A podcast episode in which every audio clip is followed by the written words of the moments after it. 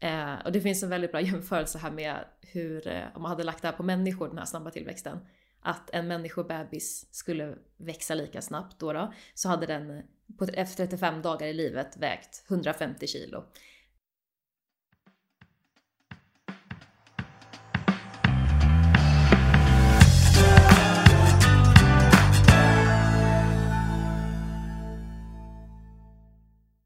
Hej och varmt välkomna till ytterligare ett avsnitt av På djurens sida. En podd som vänder ut och in på djurrätt och vego. Med mig, Linn Åkesson. Idag ska vi prata om den 3D-animerade filmen Världens bästa djurskydd som handlar om turbokycklingarnas verklighet i de svenska djurfabrikerna. Du som lyssnar har kanske varit med och bidragit till att den här filmen kom till. Filmen som går som bioreklam under våren är nämligen finansierad av Djurens Rätts medlemmar och följare via den crowdfundingkampanj som pågick under hösten 2021.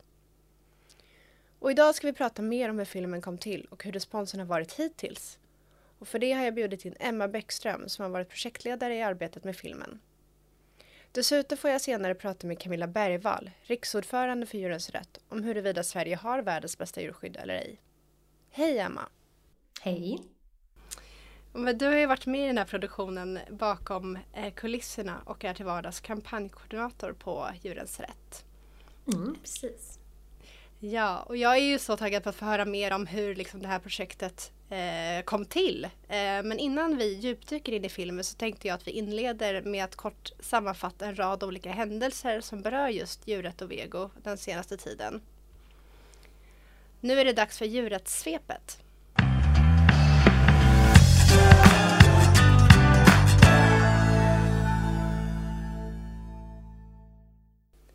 Vegobarometern är en undersökning som årligen genomförs av Kantar Sifo på uppdrag av Axfood. I årets undersökning ses en fortsatt uppåtgående trend på vego och hela 9% av de tillfrågade räknar sig till gruppen vegetarianer eller veganer. Under alla tidigare år då undersökningen har genomförts har siffran legat mellan 6 till 7 Bland gruppen 16 till 34-åringar är andelen vegetarianer och veganer som störst och nära 15 procent av de unga väljer nu bort köttet från tallriken. Men Emma, vad är dina kommentarer på det här? Ja men skitkul! Vilken bra grej! Alltså, young people, de, de har fattat. Ja men verkligen och jag tänker att vegoutbudet är ju större, bättre än någonsin. Tror du att det kan ha eh, ett samband med den här ökningen? Ja, verkligen. Alltså nu är det ju inte svårt längre att hitta. Alltså bara när jag blev vegan för några år sedan var det ju jobbigt. det här är ju liksom, nu är det inte jobbigt längre. Nej men jag håller med, det är lite mer piece of cake idag än när eh, vi blev veganer för några år sedan. Eh, ja. Så ja men heja och vi hoppas ju att den här eh, trenden fortgår då. Jag tänker också att eh, allt fler blir mer medvetna om eh, djurfabrikerna också och väljer bort köttet därefter. Så att, ja, en härlig nyhet att det går uppåt framåt.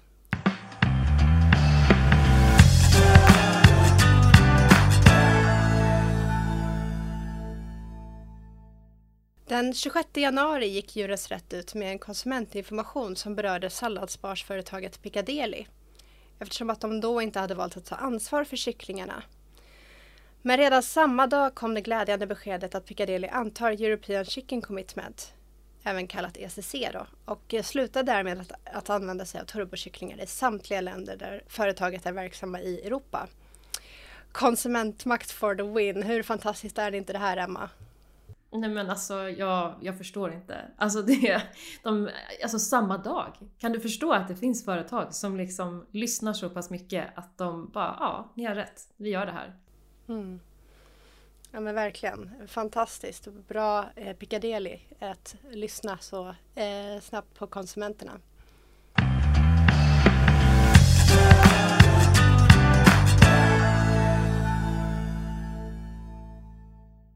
Ett nytt företag under namnet Plantish har tagit fram världens första växtbaserade laxfilé. Vegolaxen är gjord på baljväxtprotein och algextrakt och sajten Plant-Based News skriver att filén efterliknar en vanlig lax i utseende, smak, textur och struktur. Att just efterlikna strukturen av en filé har tidigare visat sig utmanande för livsmedelsutvecklare. Men med hjälp av ett kompetent team bestående av bland annat bioingenjörer och kemister har Planters lyckats med just detta. Ja, men Emma, hur spännande är inte det här? Alltså extremt. Jag, eh, jag kommer säkert eh, smaka, men eh, tycker, jag vet inte, fisk är väl lite läskigt eller? Det tyckte jag det var även innan jag blev vegan. Lite sådär slemmigt. Så vi får se. Jag kommer säkert smaka, men eh, otroligt kul att det finns i alla fall. Det känns som en grej många har saknat.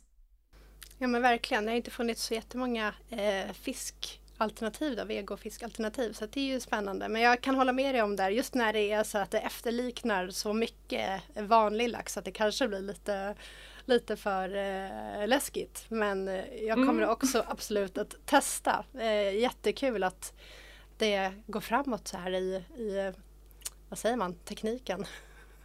Mm, eh, verkligen. Ja. En annan fantastisk nyhet är att Bastard Burgers nu är helt kycklingfria. I samband med ett menybyte tog Bastard Burgers sitt kanske viktigaste kliv någonsin för djuren och valde att helt sluta servera kyckling på alla sina restauranger. Istället för kycklingburgare så erbjuder restaurangkedjan den veganska burgaren No Chicken Chicago och de växtbaserade nuggetsen finns även kvar på menyn. Okej, men låt oss hämta andan här en stund Emma. Eh, hur häftigt är det inte att så här, hamburgerkedjor nu slopar kycklingprodukter helt? Ja, nej men det är helt rätt tycker jag. Det känns som ett naturligt steg tycker jag. Um, och liksom, alltså de där nuggetsen till exempel. Har du smakat dem? Jag har faktiskt inte testat dem. Ja, ah, men do it. Alltså det, jag kan inte se någon anledning att ha kvar kyckling när det finns så bra substitut. Ja, men spännande. Jag ska verkligen testa eh, deras nya kycklingburgare också. Det låter jättespännande. Mm. Veganska kycklingburgare ska jag förtydliga då, om det inte framgick. det blir spännande. Men väldigt härligt att företag tar sådana här eh, initiativ och fasar ut kyckling helt. Då. Det verkar som att fler har förstått eh, innebörden av eh, att kycklingar är de som har, eh, har, är flest och har det sämst. Mm.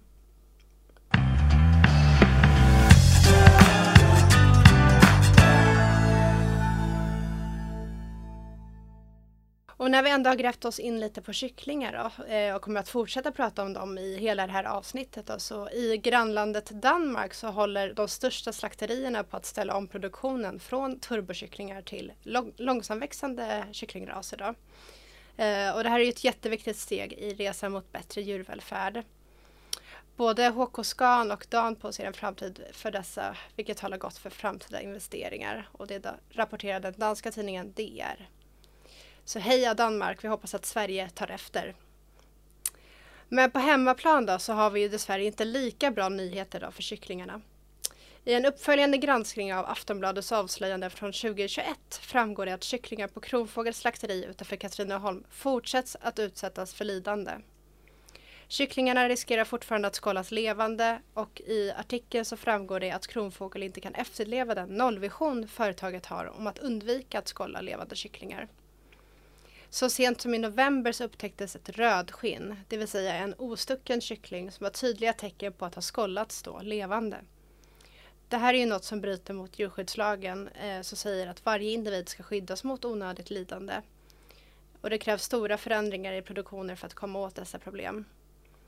Djurens Rätt har nyligen skrivit tio förslag på konkreta åtgärder som skulle göra verklig skillnad för kycklingarna och hoppas att Kronfågel börjar arbeta för en förbättrad djurvälfärd.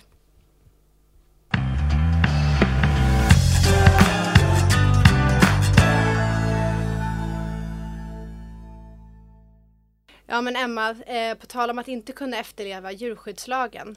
Det här är exakt precis det som vår reklamfilm berör. Så att vi, vi hoppar in på det här nu.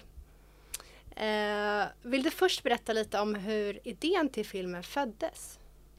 Eh, ja, absolut. Eh, vi ville väl lite undersöka det här, den här föreställningen som många har om att vi har världens bästa djurskydd, som ju är titeln på filmen. Ehm, och eh, nej, men jag tror bara det är så här, viktigt att försöka syna vad det här med världens bästa innebär. Eh, jag har ju också nog alltid känt att vi har världens bästa djurskydd och känt att jag kunnat vila i det liksom. Men vi vill ju då visa att liksom, så här illa ser världens bästa djurskydd ut. Ehm, så att vara bäst är ju inte detsamma som att vara bra. Ehm, så det som växte fram under den här processen var en liten berättelse då om tre kycklingar eh, i olika delar av livet i en djurfabrik.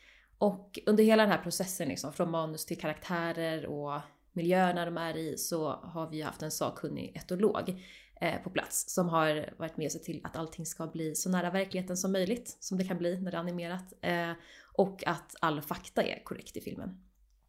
Så ja, men vi ville liksom skapa ett litet skav när man tittar på den. Eh, så det gjorde vi liksom med att kycklingarna liksom nästan själva tror på att de lever med ett sånt fantastiskt djurskydd. Eh, så de fick liksom blunda för sin egen misär och prata om hur tacksamma de är om den här fantastiska djurskyddslagen som de har fått höra så mycket om.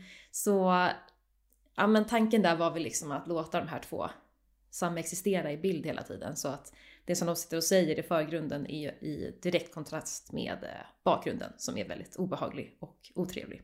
Så det gör ju också den här filmen ganska rolig, även fast den är sorglig. Men eh, ja, lite så växte det fram. Ja, men jättespännande. Eh, och jag har ju sett den här filmen såklart och den är ju väldigt eh, rörande men även humoristisk. Då, så det, mm. det lyckades ni med väldigt bra. Eh, men vi pratar ju ofta om turbokycklingar. Vill du bara, liksom, för de som inte har hört det här begreppet för eller vet riktigt vad det innebär. Vad betyder det eh, just då, turbokyckling? Eh, ja, eh, bra fråga. Det är ju lite som namnet antyder då med att det går snabbt, de är snabbväxande kycklingar.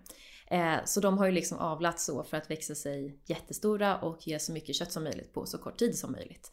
Eh, och det hör man ju direkt att det inte är till djurens fördel på något sätt, eh, den här tillväxten. Eh, så ja, men en grej som är dåligt med det är ju att de växer lite snabbare än vad deras kroppar klarar av. Eller mycket snabbare. De ökar sin kroppsvikt med liksom 5000 procent eh, under de dagarna de får leva. Eh, och det finns en väldigt bra jämförelse här med hur, eh, om man hade lagt det här på människor, den här snabba tillväxten. Att en människobebis skulle växa lika snabbt då, då så hade den på, efter 35 dagar i livet vägt 150 kilo. Det är så himla, men visst låter det ja, sjukt? Det är helt, helt sjukt. Oh, ja, så onaturligt mm. liksom. Och det är precis lika onaturligt för kycklingar, de ska inte växa så snabbt. Um, ja, och de, när de gör det så får de ju ont och försämrad rörelseförmåga. Uh, och vi är ju inte då så duktiga som, som Danmark då tydligen är uh, med att använda sig av långsamväxande raser. Utan 99% av alla kycklingar som föds upp här är turbokycklingar. Så det är lite så bad news. Tråkigt som eh, jag vet inte, som konsument kan man ju liksom inte riktigt göra några bra val när det kommer till kyckling, tyvärr. Förutom att välja bort den då.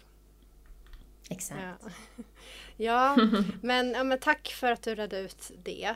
Um, och jag tänker bara om vi bara återgår lite mer till filmens utformning då. Så är ju den här filmen 3D-animerad. Uh, vill du berätta hur det kommer sig? Ja, eh, nej men vi har ju testat tidigare och visa riktiga bilder och filmer eh, på kycklingar där vi har förklarat hur det ligger till. Eh, men vi vill väl se lite nu om vi kunde få ut det här på ett nytt sätt och få fler att ta till sig. Eh, många vill ju inte titta och kolla bort. Jag är ju själv en sån människa. Det är jätteobehagligt att se hur jobbigt och ja, det är skitjobbigt. Um, så vi kände väl lite så här: what if kycklingarna kunde prata uh, och berätta själva istället för att vi berättar åt dem. Eh, och då är animering liksom det självklara valet eftersom att kycklingar inte kan prata. Eh, och ja, men då kunde vi ge liksom kycklingarna en egen röst. Eh, när de själva fick berätta och att det blir lite ett nytt grepp då. Liksom. Ja men häftigt. Eh, och jag har ju fått eh, reaktioner från eh, personer i min närhet som tycker att det här är Pixar-klass. Så att väldigt, ni har lyckats med animeringen då. Men jag tänker också att den här utseendet på kycklingarna det måste ju också ha växt fram med tiden. Hur såg liksom, vill du bara berätta lite kort hur processen liksom från skiss till färdig liksom, animerad eh, turbokyckling, hur, hur såg den ut? Var det svårt att komma fram liksom, till? Ja, det, det ska ja. jag säga. Det tog, det tog lång tid. Eh, jag visste att animering var tidskrävande men det är väldigt tidskrävande och det krävs ju extremt specifika skills för att kunna animera så här bra. Eh, och det är ett produktionsbolag som heter Naiv som har gjort det här åt oss. Eh, nej men så det som hände var väl att vi ville ha Eh, gulliga kycklingar så att det är lätt att ta till sig det de säger. Men samtidigt ska de vara sådär uppblåsta som de är när de har levt så pass länge i djurfabrik. Eller länge, några dagar. Men när de har blivit sådär eh, groteskt stora. Eh, så ja men det växte väl fram lite på det sättet att vi liksom försökte hålla det här, de ska vara söta och så ska de också ha egna personligheter. Vi vill ju visa att kycklingar precis som människor och andra djur har ju helt massa egenheter och så. Um, så det var väl det, vi försökte få tre helt olika karaktärer och sen gjorde vi också lite små ändringar sen när vi fick eh, skådespelare på dem för att det skulle liksom matcha bättre och sådär. Ja men apropå skådespelare då, eh, så i filmen så hör vi ju eh, välkända röster. Vilka är det som gör eh, rösterna? Mm. Eh, I första scenen så är det Dragomir Mirisic och eh, han är ju ett eh, household name här. Otroligt tacksam och glad att han vill göra en röst. Eh, och om man inte känner till honom så är det, eh, han fick väl sitt största genombrott med Snabba Cash skulle jag säga. Men han har gjort otroligt mycket sedan dess och även liksom Hollywood-karriär har han numera. Eh, väldigt kul. Och sen så har vi Sanna Sundqvist. Eh, och hon är ju Dramatens skådis, alltså liksom crème de la crème. Eh, och hon fick ju också en Guldbagge-nominering när hon var med i Ring mamma. Och eh, hon har också gjort Andra åket, Bonusfamiljen. Så hon har gjort mycket, jag tror väldigt många känner igen henne. Eh, och sen har vi också med Mattias Fransson som är med i humorgruppen eh, Klungan. Eh, också gjort Mammas nya kille då, då. Som jag tror de flesta känner igen hans vackra stämma ifrån. Eh, så det var väldigt kul. Alla gjorde ett sånt otroligt, otroligt bra jobb. Eh, och alla gjorde det pro bono för att stötta djuren, vilket jag tycker var väldigt fint också. Men fint jag vet ju också att ja, speciellt Dragomir har ju varit väldigt peppad och eh, delat och eh, kommenterat på filmen. Det är väldigt kul. Ja, otroligt uppskattat. Ja, eh, men vill du berätta lite mer om innehållet i filmen då? Det är ju tre olika scener nämnde du. Eh, vad innehåller de? Ja, eh, ja men vi kokar väl ner lite så här, tre stora problem som vi ville lyfta. Eh, som händer i kycklingfabrikerna. Um, och i scen 1 då så visar vi hur det ser ut i stallarna där de bor. Um, man märker att det är trångt och högljutt, det är dålig belysning, kycklingarna har svårt att sova för att det är så liksom busy där inne. Uh, det här är alltså Dragomis kyckling i scen 1. Um, och sen i scen 2 då ser vi Mattias Franssons kyckling som ligger dumpad på baksidan som avfall. Uh, och där pratar han om vad en turbokyckling är, vilket vi ville förklara. Och han blir liksom ja, fascinerad över hur långt mänskligheten och vetenskapen har kommit. Och samtidigt får man ju se vad den här vetenskapen ledde till för honom själv i bakgrunden. Eh, så att han växte så snabbt att han fick skador och behövde kasseras helt enkelt. Eh, så ja, det här är lite som det jag pratade om innan här med den här skevheten att han säger en sak och så ser man i bakgrunden hur fruktansvärt hemskt det är.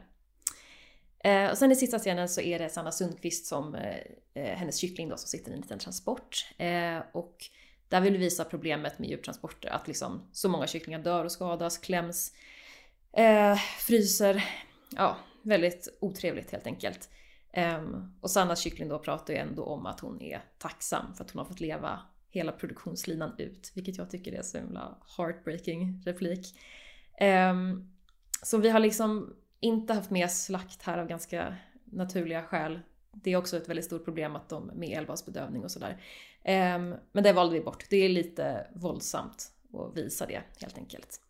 Ehm, men ja, lite det är väl innehållet. Så det är liksom ingen film som sitter och så här, skriver någon på näsan eller pekpinnar. Ehm, ingen som säger åt någon vad de ska göra. Det bara lämnar en kanske med en känsla av att man kanske vill göra någonting. Men vad fint. Ehm, och ja, men den här reklamfilmen då, den slår ju hål på en del myter om svensk kycklingproduktion. Och varför är det så viktigt? Ja, ehm, att, att kött är svenskt, det är ju någonting som för många betyder att det automatiskt är bra. Ehm, men det är ju verkligen inte så med kycklingar. Och eh, kycklingproducenter har ju liksom ett ekonomiskt intresse i att det här och gynnas såklart jättemycket av att folk går runt och tror att vårt djurskydd är skitbra eh, och att vår kycklingproduktion är perfekt. Så därför känns det ju viktigt att finnas där som en motpart för att kunna liksom nyansera den bilden lite, utmana den här idén. Ehm, så liksom, jag vet inte, man kan ju bara försöka föreställa sig hur svensk kycklingproduktion ser ut genom att bara tänka på om man har sett en kyckling någon gång. Eh, de flesta har ju inte det. Eh, och det betyder att de sitter inomhus bakom lås och bom liksom. Och man kan lägga till hur många det är. Det är liksom 94% av alla djur som slaktas i Sverige som är kycklingar. Det är liksom typ alla är kycklingar. Och eh, ja, jag vet inte, det visar bara otroligt tydligt hur liksom extremt många de är och hur storskaligt det är de här djurfabrikerna. Liksom, ja, hade det sprungit runt så här 100 miljoner kor i trånga hagar utomhus hade folk varit så här: nej, nej, nej, det här vill inte jag stötta. Folk hade liksom reagerat på det. Men eh, kycklingbranschen ger oss inte riktigt den chansen att få se vad som pågår bakom kulisserna. Så, ja men min analys är väl att så här, många vet inte utan lutar sig mot den här eh, tröstande tanken att vi har världens bästa djurskydd och att det måste vara bra nog. Um, ja, så det är väl lite därför det känns viktigt den här filmen. Ja men verkligen, tack för det. Eh, och värt att tillägga här då att vi fick ju också nyligen nya eh, siffror för hur många kycklingar som slaktades 2021. Och det är 116 miljoner bara i Sverige som slaktades 2021. Det är helt ofattbart. Ja. Mm. ja, de är verkligen så otroligt överlägset flest. Mm. Um, ja, det är så otroligt hemskt.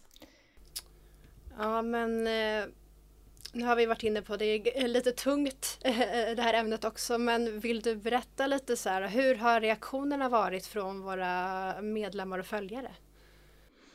Um, ja men alltså väldigt bra skulle jag säga ändå. Uh, jag har suttit mycket i kommentarsfälten bara för jag är så nyfiken på vad folk tycker. Uh, men det är ändå som vi hoppas på tycker jag. Många tycker att den är rolig, andra tycker bara att den är jättehemsk. Um, men den verkar ändå lämna folk med det här lilla skavet. Ehm, men sen är det också en vanlig fråga som dyker upp i i kommentarsfälten är så här, men vad, vad ska jag äta då? Finns det något, något bra märke eller har alla märken turbokycklingar? Och eh, ja, det, det är ju en väldigt bra fråga. Jag förstår att den kommer upp och det visar också att man liksom har tagit till sig budskapet till viss del. Men mitt lite så här tråkiga svar på det är ju som vi pratade lite om innan här, att det finns liksom ja, inget bra val direkt att göra som konsument när det kommer till kyckling. Ehm, alla stora märken som man kan hitta i butik som typ Kronfågel, Guldfågeln, de använder sig av turbokycklingar allihopa.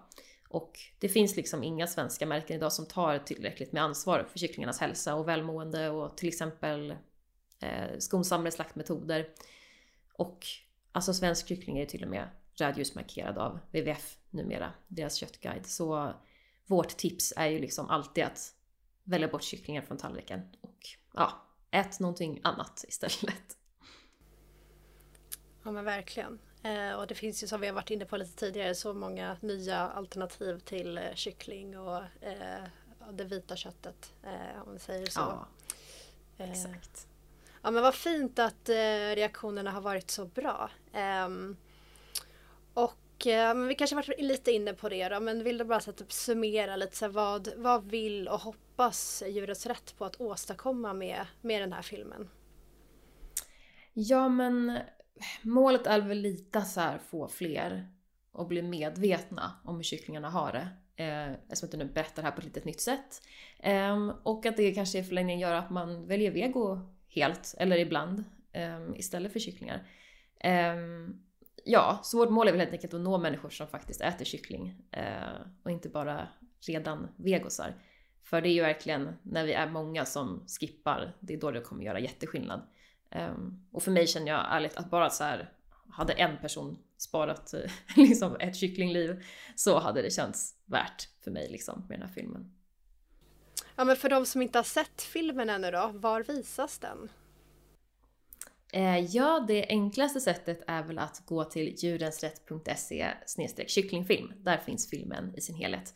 Och utöver det så går den också som bioreklam över hela Sverige eh, och det kommer den göra under hela våren. Och där kommer den nå nästan en miljon biobesökare, vilket är väldigt kul. Och sen i några av de större städerna så kommer den också synas på såna här stora utomhusskärmar och grejer. Ehm, men som sagt, djurensrätt.se kycklingfilm om man vill se den här och nu. Ja, jättebra och värt att förtydliga också att det är Filmstadens biografer då som det gäller om man vill se den på, eh, som bioreklam då. Mm, precis. Ja men stort tack Emma, vad spännande och jätteroligt att eh, den här äntligen är ute då till eh, allmänhetens beskådning då. Eh, ja, eller hur. Men, eh, ja, men stort tack för att du var med idag och berättade lite mer om eh, filmen. Tack så mycket.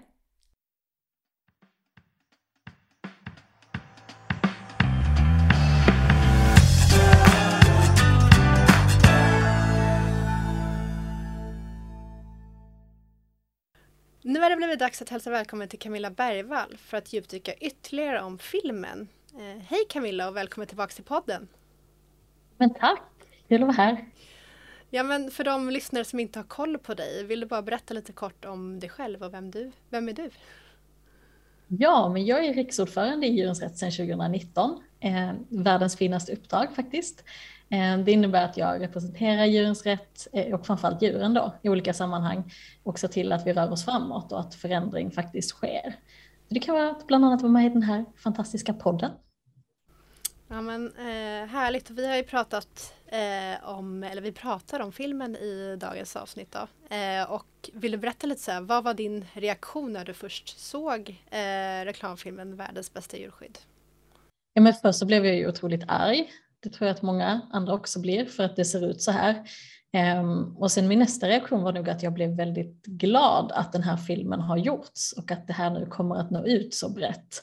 Så det var liksom en dubbel känsla av att ja, det, ja, det ser, verkligheten ser ut så här i djurfabrikerna men nu kommer åtminstone fler eh, få se det här och kunna göra någonting åt det. Så att, eh, ja, både arg och glad. Mm, jag tror att många håller med dig där som har sett filmen att det är väldigt stor igenkänning där. Eh, men i reklamfilmen då så får ju svenskt djurskydd en rejäl känga. Eh, bilden av att Sverige har världens bästa djurskydd är väl, är väl etablerat här i Sverige. Eh, hur har vi egentligen hamnat här? Ja, men det här är ju lite spännande för att i princip alla länder säger ju att de har världens bästa djurskydd. Eh, I princip alla länder har den där självbilden. Eh, och så, det går inte ihop om alla skulle vara världsbäst. Eh, och egentligen är det väl så att inget land har ett särskilt starkt djurskydd skulle jag säga. Eh, så att egentligen borde man kanske prata om mer eller mindre dåligt djurskydd snarare än världens bästa djurskydd. Eh, ja, nej det går inte ihop. Hur påverkar den här bilden vår utveckling i djurvälfärdsfrågor skulle du säga? Jag tror att det påverkar ganska mycket. För om vi, om vi tror att vi har världens bästa djurskydd så är ju risken att vi lutar oss tillbaka och inte fortsätter att göra några förbättringar. Eh, och det tycker jag att man ser tecken på i svensk politik idag. Att man argumenterar med att vi har en väldigt bra djurskyddslag så därför behöver vi inte göra några förändringar i sakfrågor. Eh, men lagen följs ju inte ens. Det tycker jag att den här filmen visar väldigt väl. Att det är en fin lagtext men i praktiken ser det väldigt annorlunda ut för kycklingarna. Mm, hur kan vi demontera den här förskönade bilden av svensk djurskyddslag? Jo men vi behöver berätta hur det ser ut i verkligheten. Eh, för allmänheten men också för politiker och eh, företag eh, så att fler får upp ögonen för det här. Och det är ett steg i den här filmen som kommer nu till väldigt många människor. Så det är ju jätteroligt. Och sen så hoppas jag att alla som ser den fortsätter att prata om den med sina nära. Och eh, vad skulle du säga att det krävs för insatser för att vi egentligen ska kunna förbättra eller efterfölja den djurskyddslag som, som egentligen vi har idag?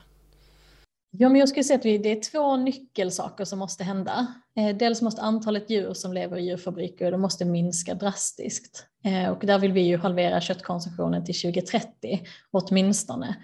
Eh, och det är ju ett, för, eller ett, ett ansvar som vi alla har, att vi som individer men också företag och politiker har ett gemensamt ansvar i att se till att det, det blir verklighet. Men sen måste också djurfrågorna prioriteras högre politiskt. Ehm, där tycker jag att vi behöver en djurskyddsminister som verkligen sätter djurens främsta högst upp på sin agenda och inte kompromissar bort ehm, till förmån för vinstintressen eller, eller annat. Ehm, så de två sakerna måste hända om vi ska kunna stärka djurskyddet i Sverige. Ja, men bra, väldigt eh, tydliga och konkreta förslag. Um, och vad kan den som har sett den här filmen då göra egentligen för att göra skillnad för kycklingarna? Steg ett, välj bort kycklingar från tallriken. Eh, det kunde vi kanske gissa att Djurens Rätt rekommenderar. Eh, och där har jag tipset att Velvego precis har lanserat en ny utmaning som heter kycklingfri vardag. Eh, och den finns på velvego.se och då om du själv redan har skippat kyckling kanske du kan utmana en kompis att, att prova på det kycklingfria livet. För det gör stor skillnad när vi verkligen, för att få ner siffrorna på köttkonsumtion i Sverige. Men sen kan du också bli medlem i Djurens Rätt så att vi kan göra skillnad tillsammans. Det är ju tack vare våra medlemmar och gåvogivare, gåvogivare som den här filmen har blivit möjlig. Eh, så ju fler vi är, ju större skillnad kan vi fortsätta göra även framöver. Så att jag hoppas att vi kommer vara många eh, som organiserar oss för djuren eh, även det här året och kommande år. Ja, men stort tack Camilla för att jag fick prata mer med dig. Det var allt vi hade för idag men har du inte sett filmen Världens bästa djurskydd ännu så uppmanar jag dig att gå in på Djurens Rätts Youtube-kanal eller djurensrätt.se kycklingfilm. Eller varför inte se den på bioduken? Filmen visas alltså som bioreklam under hela våren. Eh, stort tack för att du har lyssnat idag och ha det fint tills vi hörs nästa gång.